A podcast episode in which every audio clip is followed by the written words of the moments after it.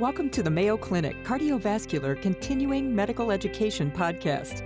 Join us each week to discuss the most pressing topics in cardiology and gain valuable insights that can be directly applied to your practice. Hello, everybody. This is Kyle Klarich, a consultant in cardiology at Mayo Clinic in Rochester, Minnesota, and I'm here today for interviews with the experts. And our topic today is going to be aortic dissection. And I have Dr. Shrestha with me, who is one of our cardiac surgeons who's been recruited to Mayo from Germany and is starting a Center for Excellence for Aortic Disease. Dr. Shrestha, it's great to have you here. We're going to be talking about aortic dissection. And I know you are one of the only ones from Europe invited to be on the AATS, American Association of Thoracic Surgery guidelines for the aortic dissection. I wonder if you could speak a little bit about those guidelines and what they mean to surgeons that are interested in aortic disease like you are. Thank you very much for the invitation. It's an honor and a pleasure to be here. So, as you said, uh, the AATS last year, that was 2021 actually, published these practice guidelines, which is the first ever practice guidelines published by any society on acute aortic dissections. And at that time, I was still practicing in Germany and I had the honor of being the only European invited by the AATS to be in the practice guidelines.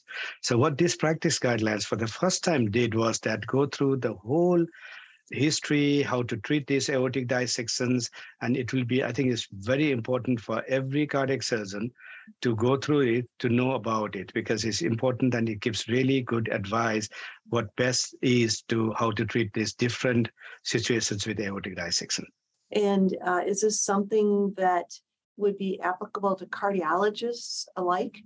Uh, yes, also for the cardiologists, because it also shows that because aortic dissection is the most dangerous and acute emergency that can happen to any human life.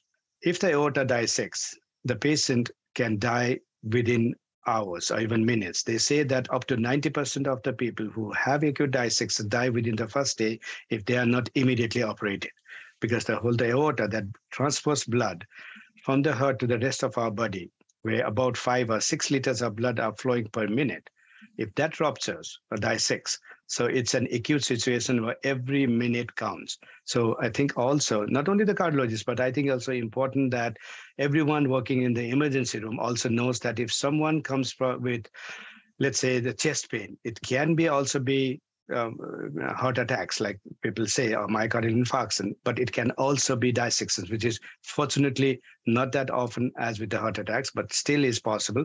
So they should know that if at least in their minds that it could be acute, acute dissection and do at least a CT scan, if not, that's possible, immediately do an echocardiography to see that and it is dissection, then to treat or actually call the surgeon as soon as possible.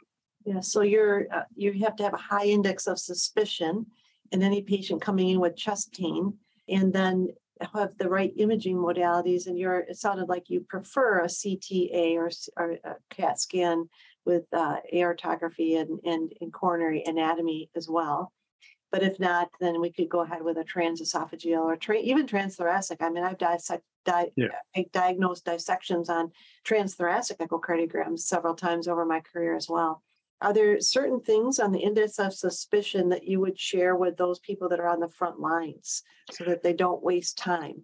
Yeah, usually our textbooks, when we were in the medical school, they said that in dissection is, uh, you know, the patients feel a very very bad penetrating pain uh, between the shoulder blades in the back.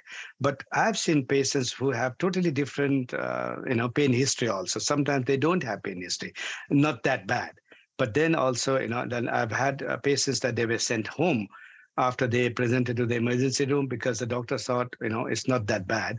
And they, they came back again the next day and we found out it was a dissection. So I think, of course, the most common is usually, I would say, yes, myocardial infarctions, but then also the uh, acute aortic dissection should also be thought about because the echocardiography doesn't take that long, right? Once the ECG doesn't show much, then I think one should do an echo at least differential blood pressures are also something I remember learning about in medical yeah. school between the right and the left arm. So yeah. we used to and still do talk to our trainees about taking blood pressures and and the right and left arm, and if there's a differential. How I, I don't even know what the incidence of that is. I think I should know. I always look for it, but if I don't find it, do I still have to worry about dissection? Yeah, normally the, the thing is that because in the days I went to medical school 35 years ago, I, I finished medical school 30 years ago, or actually more than 35 years ago, almost 40 years ago, actually. So in those days, of course, we used to take the blood pressure, and the echocardiography was not available in every ER for every young students, at least, right? Uh, so in those days, we used to take the blood pressure and we used to take the history very carefully. But nowadays, I think the most common is the echocardiography. Every medical student knows how to use it. So I think that could be sometimes quicker than taking the blood pressure. Of course, you can do right and left arm blood pressures. It can be different, but only if the blood vessels on the both arms are dissected. Otherwise, it may be the same. Yes. Right. So I think the quickest would be for me the history of pain, which is very penetrating, sharp pain. And the second, of course, you can do the blood test also, but the easiest would be an echo.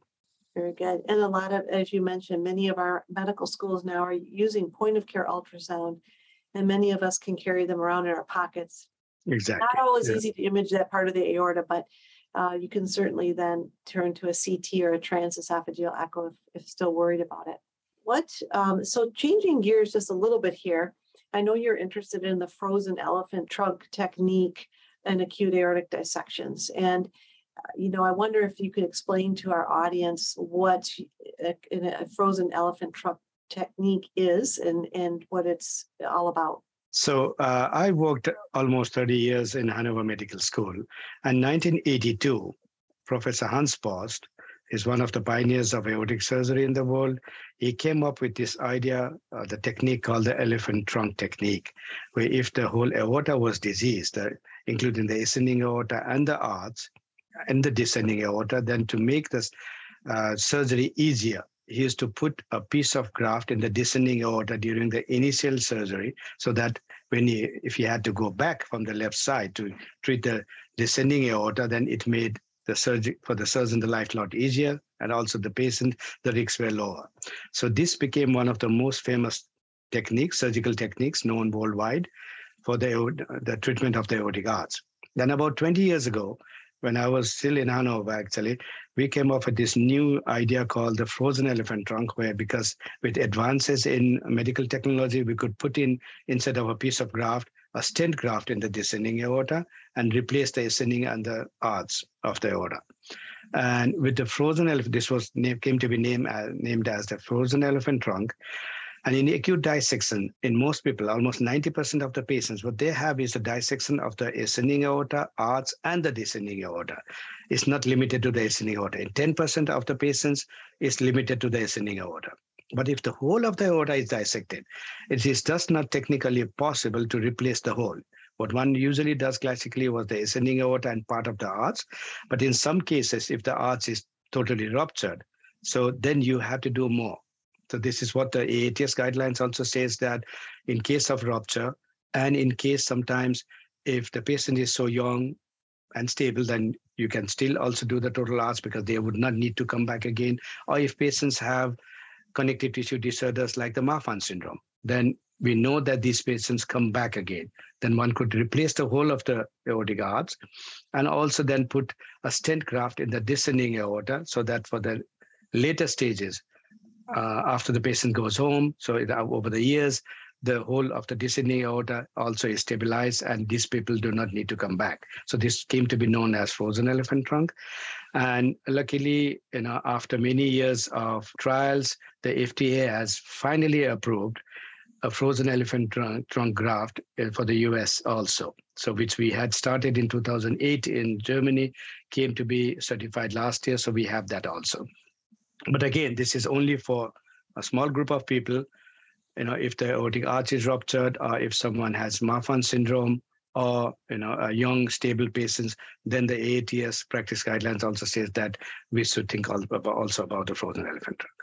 The frozen part doesn't mean anything about how you preserve the trunk. No, it's it's uh, it's a catchy name because yeah. classically it was called elephant trunk. So just they call the stented part then frozen because with the stent, it's, it's it uh, looks like frozen, right? It's it's not moving then. Yes. Very good. Well, it sounds like it'd be a huge advantage to a patient that not to have to come back to do another whole surgery. Having seen a number of those over the years, I think it's a it's a big undertaking to have the first surgery and then to think about facing another one down the road is so this is a very big advance for our patients. So I thank you for making our, our audience aware of that frozen elephant trunk technique. Is there anything else you'd like to leave our audience with at this time? I think for the acute dissections, yes, it is an, a really acute emergency. Then, uh, if someone has, let's say, a patient goes to an emergency room somewhere in small hospitals, and normally, I wouldn't say normally, I would say more that unluckily, it usually happens during the night. I don't know why, all over the world. So, and if you have suspicions of dissections, please do the diagnosis as soon as possible and send them to a center a bigger center where they do aortic surgery. It's not always possible in a big country like US. I'm learning that because I come from geographically very small country like Germany where you could drive from one place to another. Uh, but then again, every hour counts in acute dissection. So please send them as soon as possible to the nearest cardiac center. If possible, if you're around uh, Minnesota, then you can send them please to the Mayo Clinic. Well, it's been a great pleasure to have you with us today on interviews with the experts. And um, I look forward to more of these. Uh, you have a lot to share with us about this emerging field, our, our Center of Excellence for care of the aorta and aortic valve. So you uh, will will definitely have you back. Thank you very much. You have a great day. Thank you for joining us today. Feel free to share your thoughts and suggestions about the podcast by emailing cvselfstudy at mayo.edu. Be sure to subscribe to the Mayo Clinic Cardiovascular CME podcast on your favorite platform and tune in each week to explore today's most pressing cardiology topics with your colleagues at Mayo Clinic.